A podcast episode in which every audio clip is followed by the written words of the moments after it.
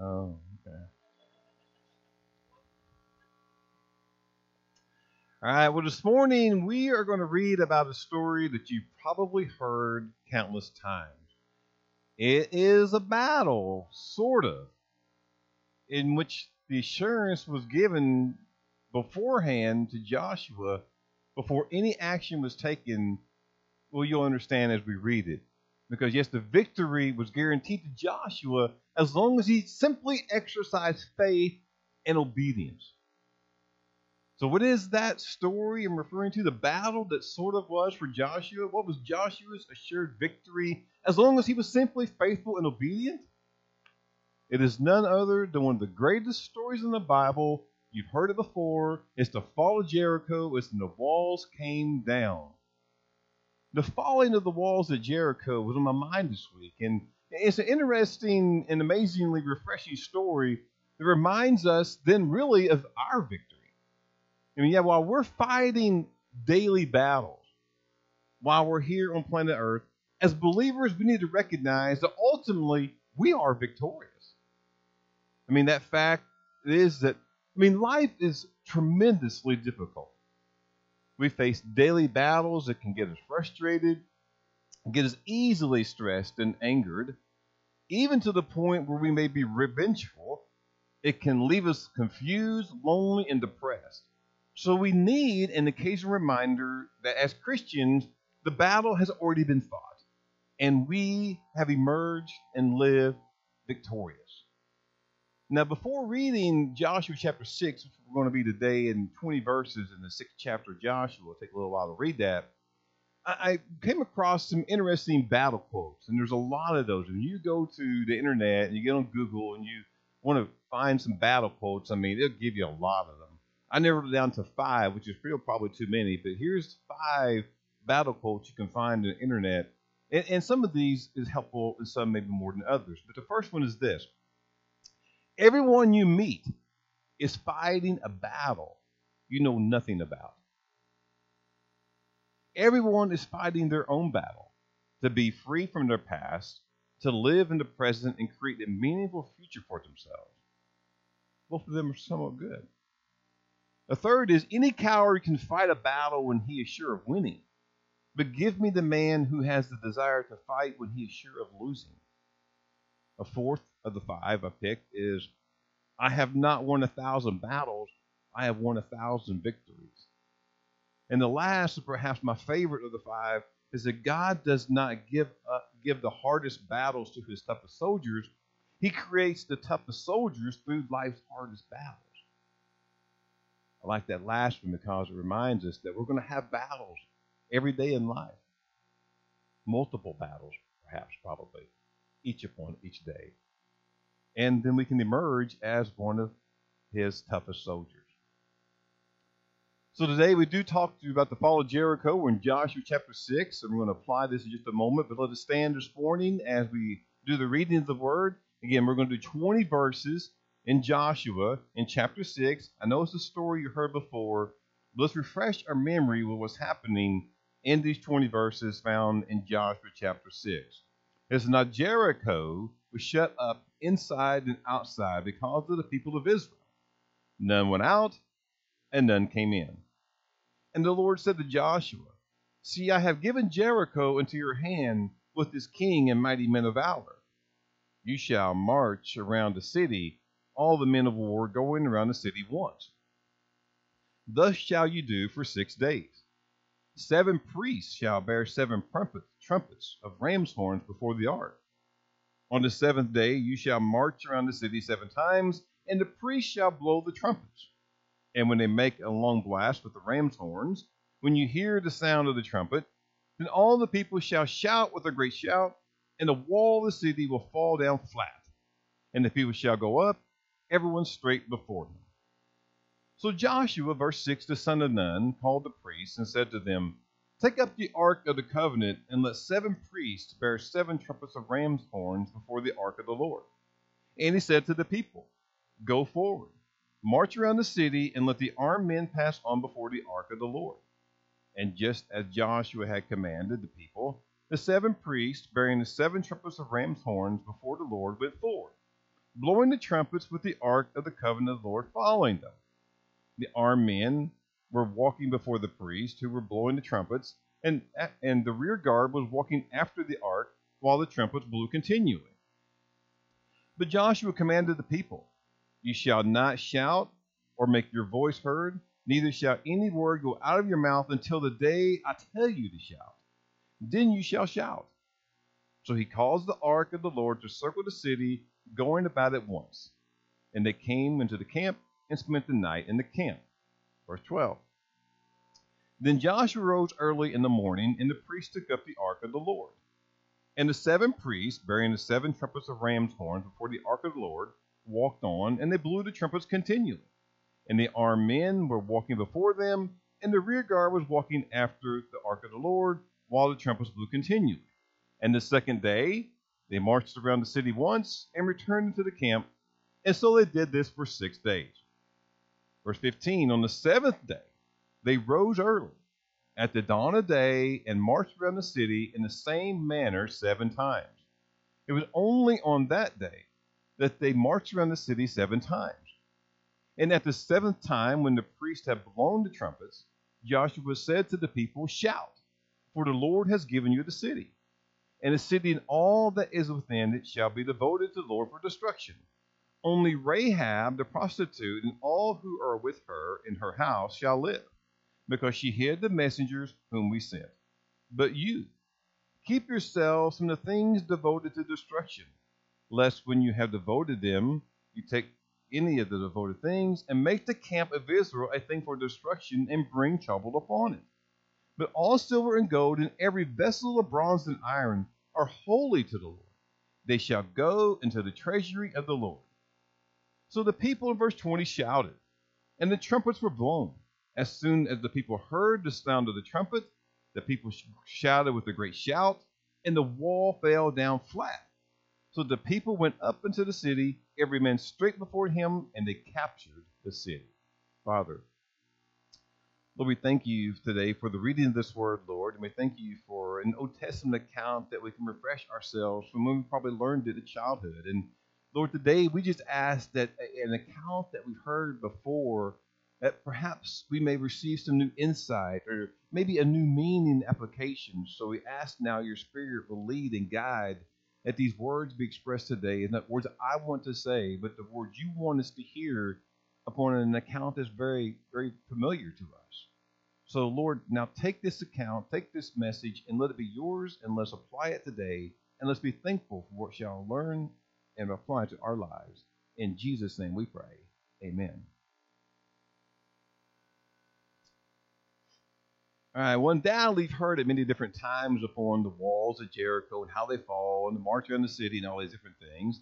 But we want to go back to the beginning and begin to unravel and dissect just a little bit before we jump into any kind of application and receiving that from that. So we go back immediately then to verse 1 and we find that not only is verse 1 the logical starting point to dissect the text for understanding, but also a critical verse for what occurs at Jericho. So look at it with me. It says the problem here is very clearly stated to see. You look at the words of verse 1, and it's there for understanding and see the problem does exist. Where it says this Jericho was shut up inside and outside. Well, with that, then, the problem does exist. It's a twofold problem, if you will. I mean, it was a problem, first and foremost, for the inhabitants of Jericho, where they could not get out. It's also then a problem, secondly, for the Israelites, for their task was taking the city, and it's much harder because it seems to be impenetrable. Now, if any of that is unclear, notice at the end of verse 1, it seems to point to the completely obvious problem in the fact that none went out and none came in. So basically, the verse conveys a very important realization very early for the reader. There's going to be a great difficulty or a tremendous task in which to take the city. Now, Dr. Charles Stanley summarizes the task at hand when he says, It was huge and stood in their way. As Joshua looked at the fortifications of Jericho, he realized that taking the city was no small task, especially with the seemingly impenetrable wall that stood before him. So, all that then, verse 1 and that comment by Stanley, it, it seems to set the stage for what we know is going to be a mighty miracle of God. It is a great obstacle that is overcome effortlessly by a mighty act of God for Joshua. It's an assurance of victory for Joshua and his fellow men and women, for the Israelites. And because that assurance of victory is given to us very early in the account, for we know unfold, a story we're very familiar with, we need to understand there's an application immediately that applies to all of our lives and gives us a reminder that we need. That just as Joshua and the Israelites did, we too can have victory.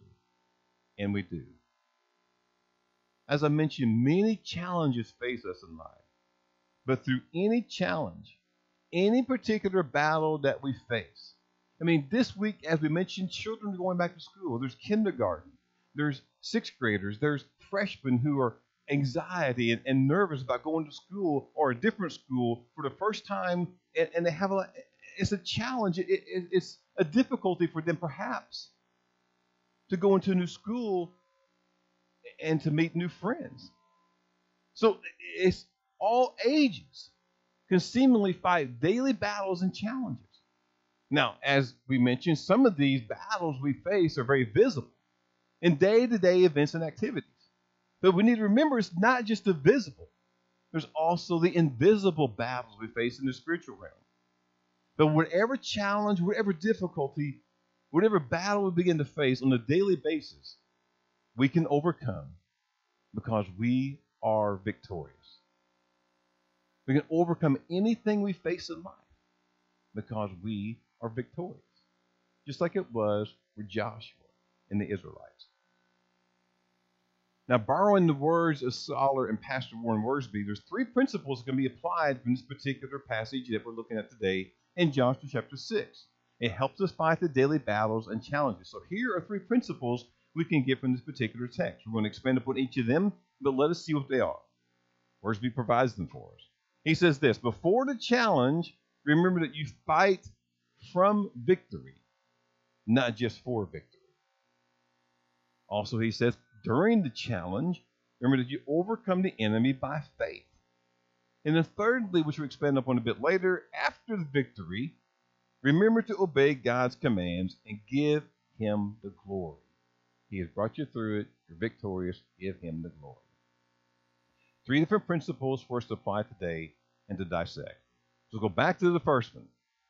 Again, before the challenge, remember that you fight for victory, not just for victory. It's basically verses 1 through 5. Now, it's extremely comforting to know when a challenge of battle comes into your life, you've already won. Rest assured, Joshua knew. He was told by God early in the narrative that we look at today the victory was at hand. And when we have anything now that we're going to face this week, today, tomorrow, whenever, throughout this year, victory is already yours. The battle has been won. And it's extremely comforting to know. When you wake up in the morning, when you know you're going to face that battle, that challenge, you've already won. I mean, the lives that we live, we have such great difficulties, such daily battles. I mean, anybody past the age of two knows that life is full of challenges finances, health, loneliness, depression, various kind of sicknesses, cancer, even breaking a bad habit, employment challenges, peer pressure, marriage, divorce, children, all these different things exist in everyday life. They're very, very real. We go through them. And there's even more battles that we don't even see that begins to occur. We mentioned earlier how they are the spiritual battle. And, and maybe with everything that we're fighting in visible realm that we know we're doing in life, we feel it, we see it, we're in that battle, the actual worst battles or most difficult battles will be the ones we don't see. That spiritual battle that's behind the scenes. That's also fought on a daily basis. Wiersbe's comment addresses this as well when he said the Christian soldier stands in a position of guaranteed victory Because Jesus Christ has already defeated every spiritual enemy. Jesus defeated Satan not only in the wilderness, but also during his earthly ministry. He defeated the enemy on the cross and in his resurrection and ascension. And as we see Wiersbe's comment, we see from from the beginning, here, even from the comment and now from Joshua, that we have assurance of victory. And God reveals that to Joshua, and now we apply it to our lives that we have victory. It is guaranteed. The victory has been won. Joshua, all the people know them, and they, they all they have to do is get the claim of promise and, and obey the Lord. The same applies to us. We are assured of victory. Now, I know that's repetitious. I said that many different times that we are assured of victory. You getting it? We are assured of victory. Now, as we think about that, and I said it repetitiously many times, now often now think about this. Now, often in life do we have such assurances or guarantee. We have been assured by God and been guaranteed that we are victorious because Jesus has conquered death. He defeated the enemy. Now, as we think about that guarantee and that assurance, I cannot think of another positive guarantee that we have in life. I cannot think, at least of a better guarantee or more positive assurance than that. But I begin to think this week about if I could possibly think of a better or more positive guarantee, which I cannot, but I got thinking, well, there are some negative assurances in life and a guarantee. Like, what is that? It's taxes. You know, we're guaranteed that we're going to pay taxes in life, right? And no one's excited about paying taxes. Micah and Jackson got a job this year, working throughout the summer. Jackson worked his last day at Holiday World, either Friday or Saturday, yesterday. And, and Micah's got a little bit more he has to do at McDonald's this week. But they both learned, both teenage boys learned what? They have to pay some taxes because they get their paycheck, you know, and they look at this thing, where'd all my money go? Because like one third of it is gone. So we're guaranteed that we're going to have to pay some taxes. That's always a positive guarantee or assurance. That's a negative. So I thought about how we have negative assurances this week. But we truly only have one positive guarantee in life that if we've accepted Jesus Christ as Lord and Savior, we emerge victorious. We are victorious when it comes to the, facing the greatest battles in our life, which I urge you to think is not what you face day to day, but that spiritual battle, you have emerged victorious through Jesus. You have victory in Jesus. You may have heard it said before. Maybe even a song's been made like that. We have victory in Jesus. So, what does it mean then with that wording? We have victory in Jesus. I borrow the words of John MacArthur who states it means we have victory over three things, three great important things. We have victory over Satan, death, and the world. I like MacArthur's comment. We have victory over Satan, death, and the world through Jesus. So, with MacArthur's comment, let's take a moment to expand. How do we, as Christians, through Jesus, have victory over Satan, that's a great question. Especially when it seems in the time we're living in today. Doesn't it seem in the world we're living in today that Satan seems to be emergent, at least at sometimes is victorious? But rest assured, even though we may see that and feel that at times, we really know that Satan is not going to be victorious, ultimately, that he will be defeated. Now, you can read through the book of Revelation, and even when you read through Revelation, like we did back on our study Wednesday night, you may find, well, it almost even says in Revelation that he's going to be victorious. Like in chapter 13, verse 7, when it refers to the beast and Antichrist, it says it was given to him, the, the Antichrist, to make war on the saints and to conquer them. And authority was given him, the Antichrist, over every tribe, every people, every language, and every nation. It's like everybody. And, I mean, verse 13, I mean, chapter 13, verse 7 seems like he's going to win. But of course, that's not just one verse you can take from Revelation. Although that verse may be troublesome, thinking that it might win, that Satan could be victorious, we know the bigger picture of Revelation, like in chapter 12, that says this, verse 11. And they have conquered him, the enemy, Satan, the Antichrist. They've conquered him by the blood of the Lamb and by the word of their testimony, for they love not their lives even unto death. So I like chapter 12, verse 11, Revelation, because it gives us the key. That the key to having victory over our enemy is the blood of the Lamb. We have victory over Satan by the blood of the Lamb, our Lord and Savior Jesus Christ. The lion from the tribe of Judah, our Savior Jesus. From the blood of the Lamb, we have assurance of victory over the enemy, over Satan. Mean, ultimately, Satan was defeated at the cross.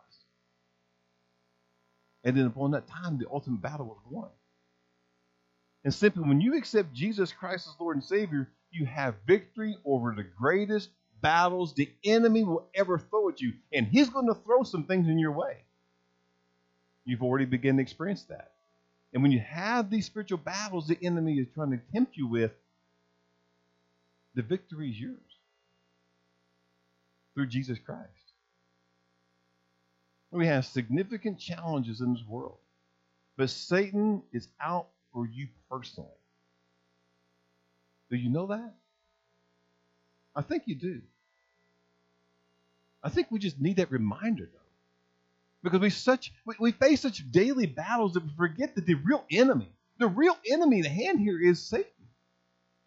And what he's trying to do to us, he's trying to control us, he's trying to tempt us, he does all these different things, but we need to recognize that he's defeated. We have the power to say no through Jesus Christ. We have victory over Satan through our Lord and Savior Jesus Christ. That's the victory. The blood of the Lamb gives us our victory over the enemy. So, as MacArthur said, we have victory over Satan, but we also have it over death. We also have victory through Jesus of death. Paul wrote in chapter 15, 1 Corinthians, when the perishable puts on the imperishable, and the mortal puts on immortality, then shall come to pass that saying that is written, Death is swallowed up in victory. O death, where is your victory? O death, where is your sting? The sting of death is sin, but the power of the sin is the law. But thanks be to God who gives us the victory through our Lord and Savior Jesus Christ.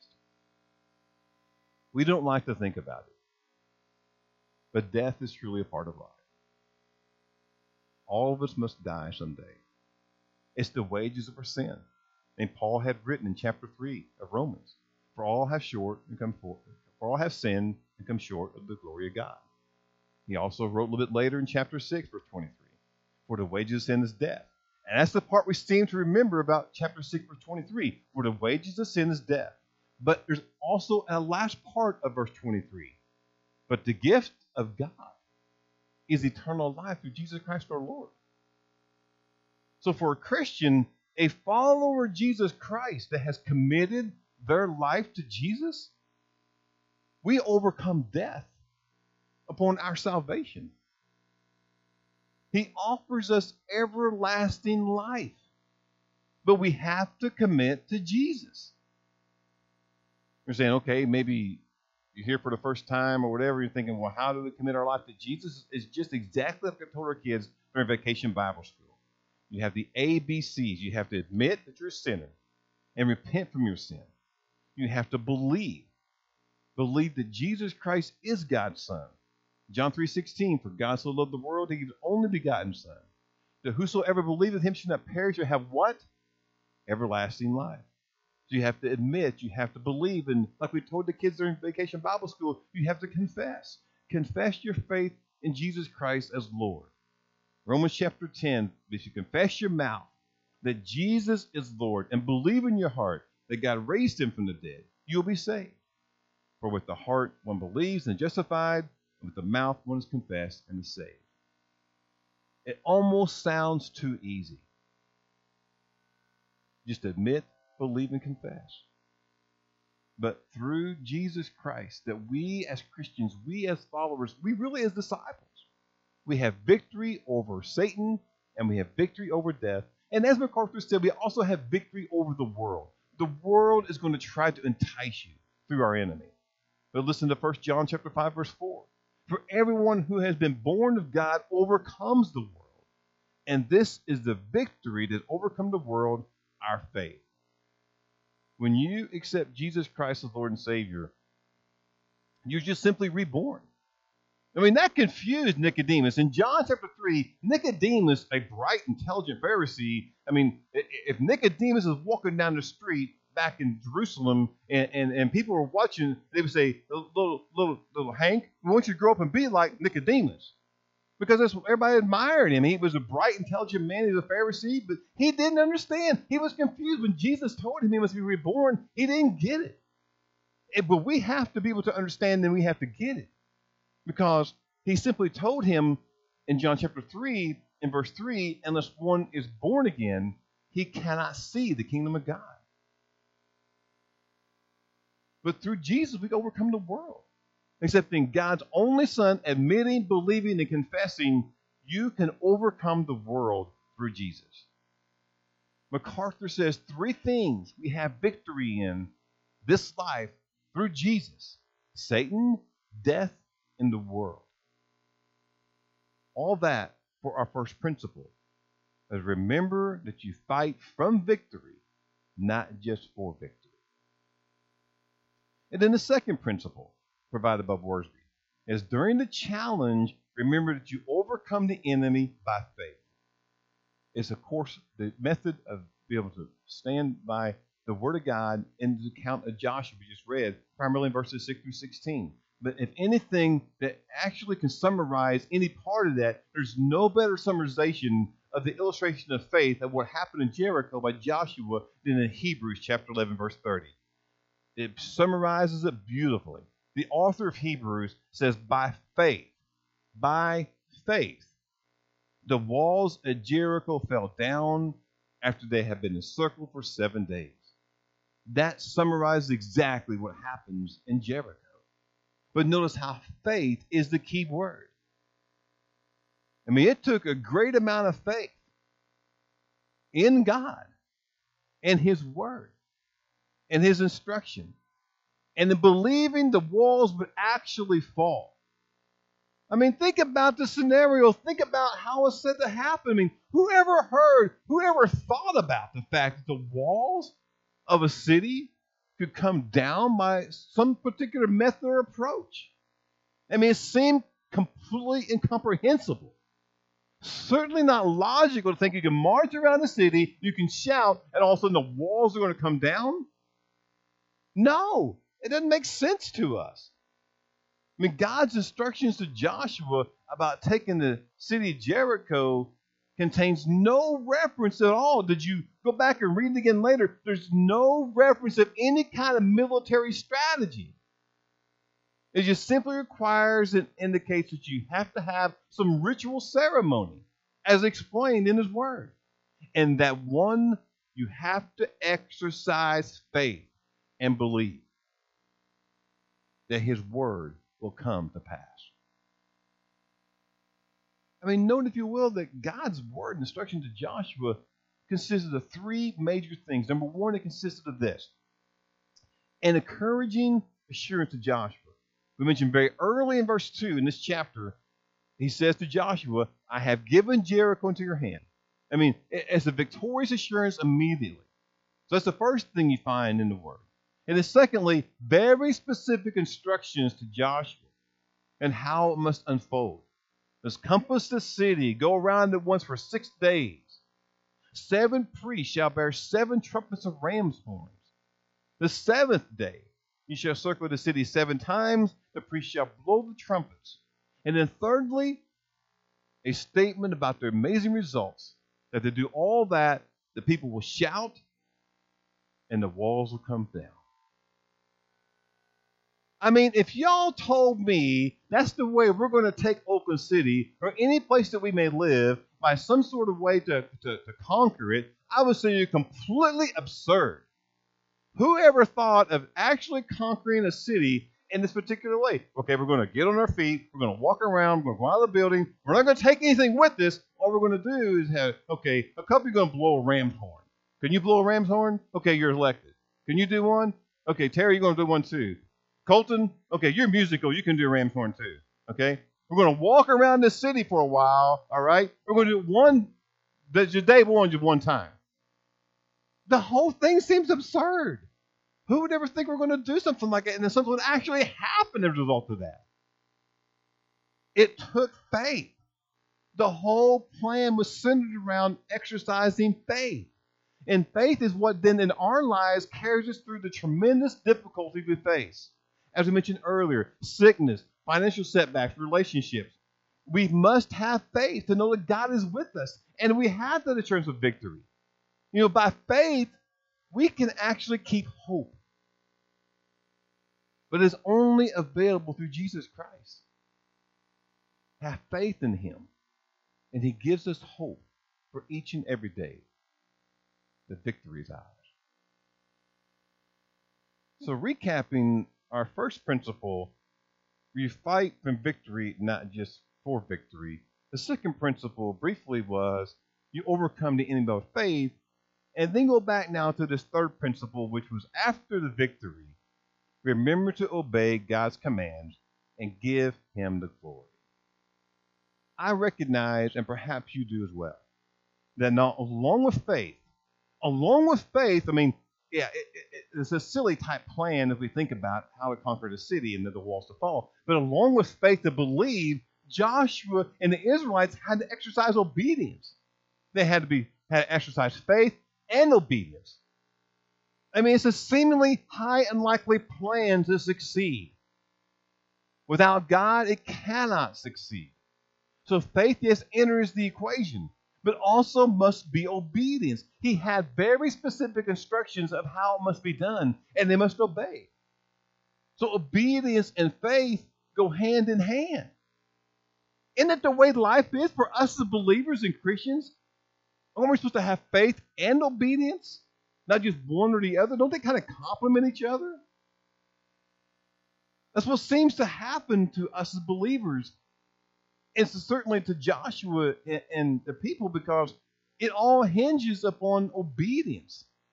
I mean, what if, what if what if they would have not listened completely? I mean, they have faith knowing when the God's going to do it the way He wants it to be done, and the walls eventually going to fall. But what if they thought, okay, God, okay, what if He marched twice around the city the first day, and then what if we just rest the second day, and then the third day we go back around it one more time, like you mentioned? They didn't, they didn't deviate from the plan. They did exactly like God had told them. I mean, there was someone who deviated from the plan. Remember Sarah and Abram? They were told they're going to have a child way back when. But then all of a sudden they thought, well, you know, God, I'm I'm I'm almost hundred years old. I can't imagine having a child at hundred years old. And, and she's ninety. So remember, they take some things in their own hands and they have a well, she gives Abraham, her husband, the maidservant, and there's a child born. You know the story, right? So there are episodes we see of people who weren't completely exercising God's plan, but they did. They obediently went according to the plan. They didn't deviate from it. The whole plan hinges on faith and obedience. So in verses 6 through 7, as we have read, Joshua then calls the priest into him and he lets them know the strategy for overtaking Jericho. But as we've already mentioned, that's some weird type of strategy. That's not a that's not a modern day method, is it? I mean, no battle strategy ever appeared to be more unreasonable than this one. I mean, if I'm Joshua, put yourself in his position for just a moment. I mean, he's the leader. Moses is gone. Now it's Joshua. So Joshua's the leader of the people. All right. So Joshua, if I'm thinking, I mean, he, he he's an experienced military leader himself. So if I hear God telling me this, and I'm Joshua, and now you are too, and we're thinking about the situation, I mean, all kinds of questions be racing through my mind. I mean, I'm thinking, dude, what what was to prevent the army of Jericho from raining arrows and spears down on these defenseless Israelites that are marching around the city, apparently silent. I mean, thinking, what's going to keep us from getting hurt as we walk around not saying a word? Or, or I'll be thinking, who could stop the enemy from all of a sudden rushing outside the gate and jumping in front of us, slaughtering a few of them, and then what are we going to? I'd be wondering, what if? All the time in the midst of this strategy that God has told me.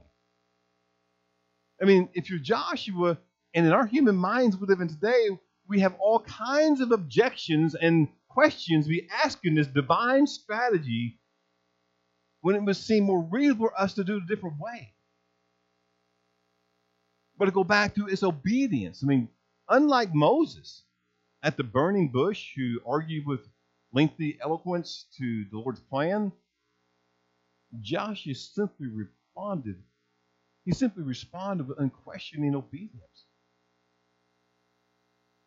I mean, Moses kind of had some feedback with God for a while about the task. But Joshua would find nothing of the sort. Kind of reminds me of Noah. You remember Noah, right? In, in Genesis chapter 6 through 9 is the whole flood account. And, and all of a sudden, Noah is given very specific instructions as well to build this ark. And, and he follows it exactly as God tells him to do without questioning. For something that nobody had ever seen before called rain. And Noah just does it. So, I mean, like, no, we must admire Noah's obedience and now Joshua's as well because he lost, if you go back and read again, he lost no time in calling together the priests and the soldiers and passing on to them the directions that he received from his commander in chief, the Almighty God. And then all the verses that follow, then, all the way to verse 20 that we read, is revealed that Joshua, the priest, and the Israelites do exactly, they do precisely God's plan to the letter. Not one person, again, not one person deviated from the plan. Obedience to the Lord was in full display. And obedience is rewarded as well as faith with the victory. Obedience and faith is rewarded with the victory. faith and obedience greatly displayed throughout the entire account. Not one person deviated from the plan. Now, if you're hearing that, you think, okay, you just said that. But if you also know the story of Josh, you're thinking, okay, I heard you say not one person deviated from the plan. They exercised it accordingly and was obedient. But you say, what about chapter 7? What about chapter 7? Yeah, there's a fly in the ointment. In chapter 7 of Joshua, there is one particular rebel. His name is Achan. Look at it with me. Joshua 7, verse 1. But the people, has happened. The people of Israel, the walls fell down. The people of Israel broke faith in regard to devoted things. For Achan, the son of Carmi, son of Zabdi, son of Zerah, of the tribe of Judah, took some of the devoted things, and the anger of the Lord burned against the people of Israel. What's that mean? That means, look, there's one dude who thought it'd be kind of cool to take some stuff home. So he took some of the stuff from Jericho with himself. All the people were obedient, but notice how it says, but the people of Israel broke faith. One person. It was Achan. It wasn't really the people, it was one person. But notice how all the God's people were committed together.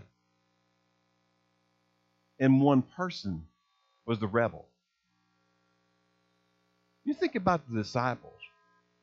There's 12. Was one person not also a traitor? In life, when we congregate together, you think there's sometimes a traitor present? We're looking at each other thinking, no, no, no, not possible. But don't ever discount the fact that Satan tries to enter the church. He tries to split it apart any way he possibly can. And is successful with a lot of churches today. But we all must stick together. I mean, you're easily prone to fall as prey when you're by yourself. But when you're collected together as a church family we have, we can stand in unison, be able to worship and praise our Lord and Savior Jesus Christ. But notice how one person deviated from the plan. And, and I look at that last week and I'm thinking, why did why did Achan do this? Because if, if you go back to verses 17 through 19, I mean the commands seem clear enough. Verse 17, the city and all that is within it, all that is within it, shall be devoted to the Lord for destruction. Now only Rahab gets to stay, and she gets in her house, okay? People with her. In verse 18, lest you keep things from yourself to destruction, when you have devoted them, you take any of the devoted things and make the camp of Israel a thing for destruction and bring trouble upon it. He told him, look, if you take anything from the camp, you take anything for yourself, there's going to be trouble. He says in verse 19, all silver, gold, every vessel of bronze and iron are holy to the Lord. They go into the treasury. Achan somehow didn't get it. Or he's just simply selfish. Or he's just like Judas. It didn't penetrate. Somehow it stopped. Maybe it was here, but it never got here. Is that where we are? You may know people have all the knowledge of the Word of God in this world, but that knowledge is not saving them. It seems to be all it can be in the mind, in the heart, in the brain. I mean, in the mind, but it never gets to the heart. There must be that change of. You must simply accept Jesus Christ with every soul, with every part of your soul. Somehow Achan didn't get it. Somehow Judas didn't get it. But the, what I find in the account of Joshua chapter 6, a familiar story for all of us, is that there has to be faith and there has to be obedience. And with both faith and obedience, accepting Jesus Christ as Lord and Savior, you have victory. We have victory. Obey God's commands and give Him the glory is the last final principle. We've learned three principles in this entirety. Here they are again. Remember, first and foremost, you fight from victory, not for victory. Again, you overcome the enemy by faith. And then lastly, obey God's commands and give Him the, the glory we know, we've lived it long enough to know there are daily battles and challenges. But with Jesus, we can be, we are victorious. It helps to when the battles begin to happen this week, when you leave church. Right now, you may not be fighting the battle necessarily. But when you walk outside that door, you face the world, you're going to be facing the next battle.